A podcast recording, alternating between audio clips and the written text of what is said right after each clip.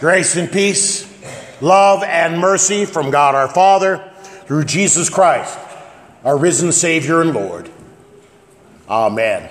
Text for our meditation this morning the Old Testament reading, 2 Samuel 22, verses 26 through 34, especially these words You save a humble people, but your eyes are on the haughty to bring them down. For you are my lamp, O Lord, and my God lightens my darkness. This God, his way is perfect.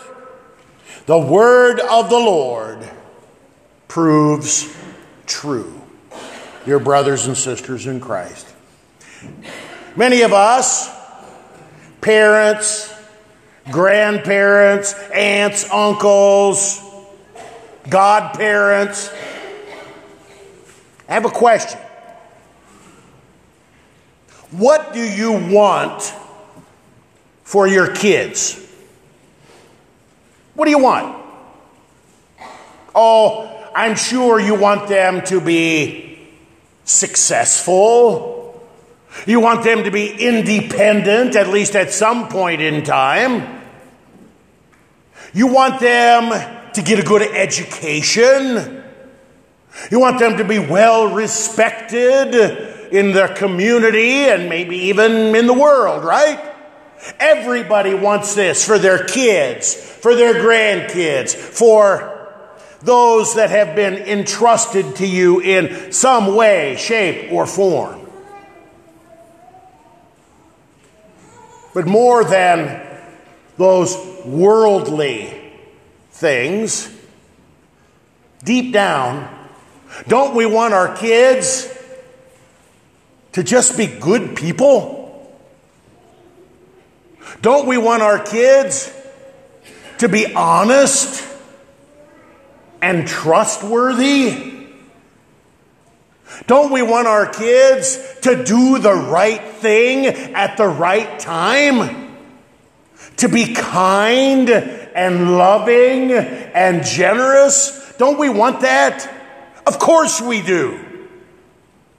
We want that no matter what happens with regard to financial status or fame or fortune. What about the kids? What do the kids want? Or, the way it's normally asked, what do you want to be when you grow up? I think many would say, well, I want to be a superhero. I want to leap tall buildings with a single bound. I want to have bullets bounce off my chest like Superman, or maybe off my bracelets like Wonder Woman, right? We want to be able to do superhuman things. That's what we see on TV. That's what we read in the cartoon books. My friends, today, God's Word, 2 Samuel 22, great, great chapter in Scripture, David's song of deliverance brings those two desires together. What we want for our kids or those entrusted to us, what our kids and really all who are children of God want and are given by God. 2 Samuel 22.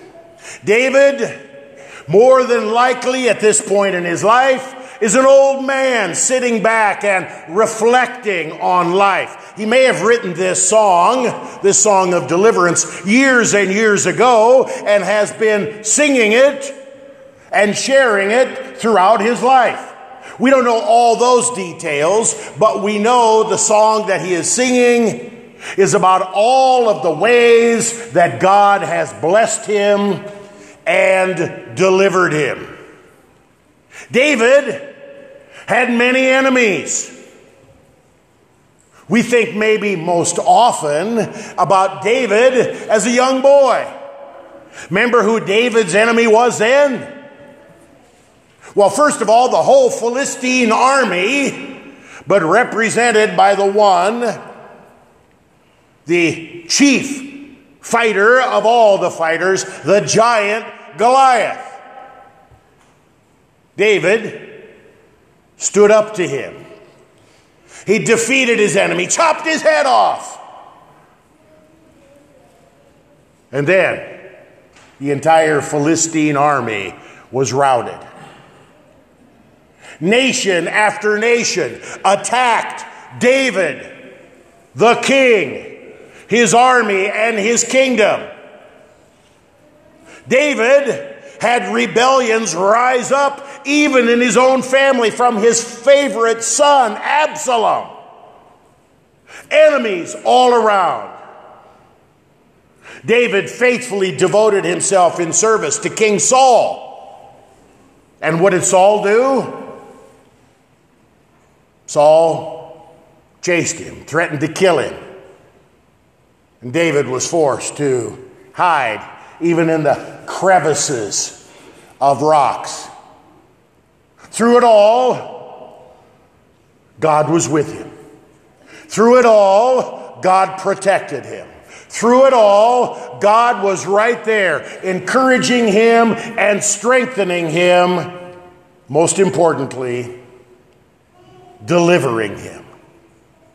Here in this marvelous chapter, we see David singing to God and giving thanks to God for all of the marvelous things that God had done for him.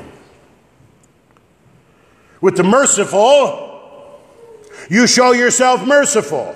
With the blameless man, you show yourself blameless. With the purified, you deal purely. It seems here like David is patting himself on the back giving himself credit. God, you were good to me because I'm a good guy. You treated me rightly because I'm a righteous dude. You treated me mercifully because mercy drips out of every pore of my body. My friends, do not read these words in any way, shape, or form like some self righteousness, like David is bragging about how he is so great and God owes him this love, this favor, and this deliverance. The opposite is exactly what's going on here. Do you see that fourth thing that is listed in verse 27? With the crooked, you make yourself seem torturous. Remember what happened to David when he got a little too full of himself? You remember what happened to David when David forgot the word of the Lord? You remember what happened to David when David thought he had better words than God's word? I'm the king. Man, it's good to be king. I'm the king. Want to have lots of girlfriends? No problem. I'm the king. Oh, there's Bathsheba, somebody else's wife. No problem. I'm the king. I can do what I want. Oh, gonna have a baby? No problem. I'm the king. I'll do a little shuffling around. Uriah will go to the front. He'll be dead. All will be cool. David David thought that he was above the Word of God. David thought that he was above God. David was a lying, cheating, murderous, adulterous scoundrel. What does God do with lying, cheating, murderous, adulterous scoundrels like David? Like us? He sends the word of the Lord.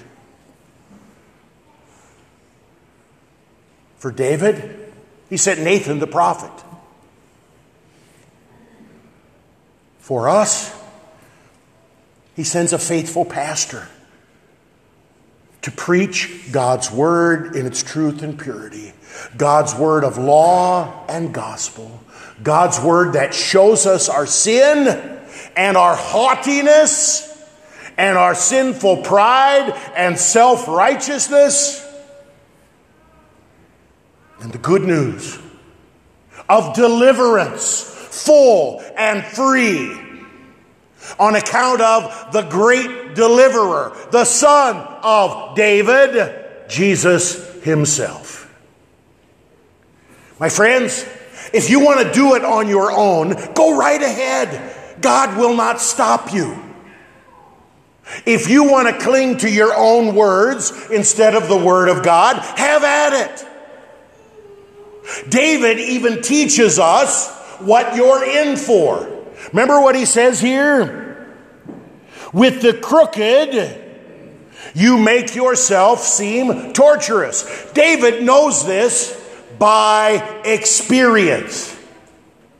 When he was doing all of his lying and stealing and murdering, covering up, when he was doing all of this, this is how he felt.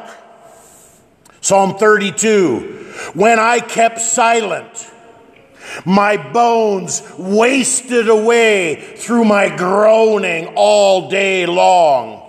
For day and night your hand was heavy upon me. My strength was dried up as by the heat of summer. The weight of David's sin, the weight of the law was crushing him because he wanted to do it himself.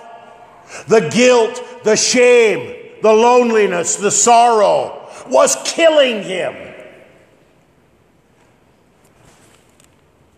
Then I acknowledged my sin to you, and I did not cover up my iniquity.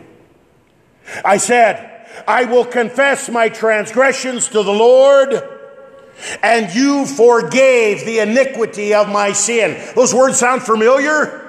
We just confessed them at the beginning of our service. My friends, God is calling us today to humble ourselves. Now, humility is a good thing in general. Sinful pride is a bad thing in general. But here in God's Word, 2 Samuel 22, God is specifically calling us to humble ourselves before the Word of God. To humble ourselves and listen to God's Word. God's word that exposes our sin, not to make us feel miserable, not to torture us, but exposes our sin in the same way that a surgeon would expose a part of our body so that he can remove that cancerous growth that is killing us. We humble ourselves before the word of God so that God can bring to us forgiveness, life, and salvation. We humble ourselves before the Word of God so that we can hear God's Word above our own thoughts and words. We humble ourselves before the Word of God, and God does a miracle. God makes my way blameless. He forgives our sins. He makes us pure. He makes us righteous. He delivers to us His mercy. The blood of the Son of David, the greater King, Jesus, who comes into this world and doesn't defeat Goliath, he defeats Satan himself. Jesus comes into this world and faces the greatest enemy that any of us have death.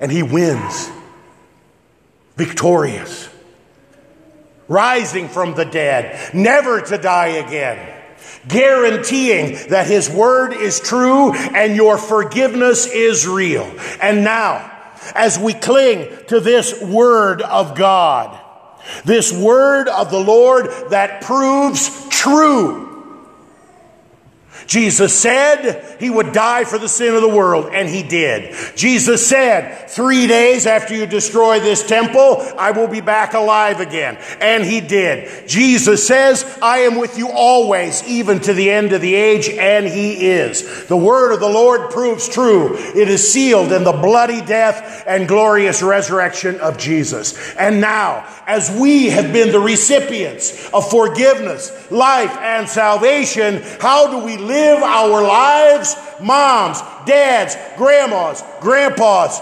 kids, everyone in between. We are merciful to others as God has been merciful to us.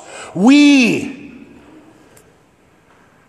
forgive one another as Christ has freely forgiven us. We cling to His Word because His Word is life. Hey, Pastor, I remember at the beginning you said something about, about like Superman and Wonder Woman and superheroes. Did you forget about that part? No. God's Word. 2 Samuel 22, verse 30. For by you, O Lord, for by you I can run against a troop and be my God, I, by my God, I can leap over a wall. There is nothing, absolutely nothing that can separate you from the love of God that is in Christ Jesus our Lord. In the same way that David stood up against a Goliath you can stand up against the enemies and the assaults that Satan throws at you. The arrows that come against you from Satan will bounce off of you by the power of Christ that lives in you. And you, by grace through faith, even though you die, yet shall you live. Thus says the Lord, who's been there and done that. My friends, today, today we celebrate in our congregation with Sunday school rally day, but let's be honest. Every day in the life of a Christian should be a day that we rejoice in the Word of God. The Word made flesh the Word written down for us. The Word connected to water, bread, and wine. The Word, the Word, the Word, which is life. Life now and life forever. Humble yourselves and listen and live to the Word of God. Amen. Now may the peace of God which far surpasses all understanding. Keep our hearts, our minds, our lives, our ears in Christ Jesus our Lord. Amen.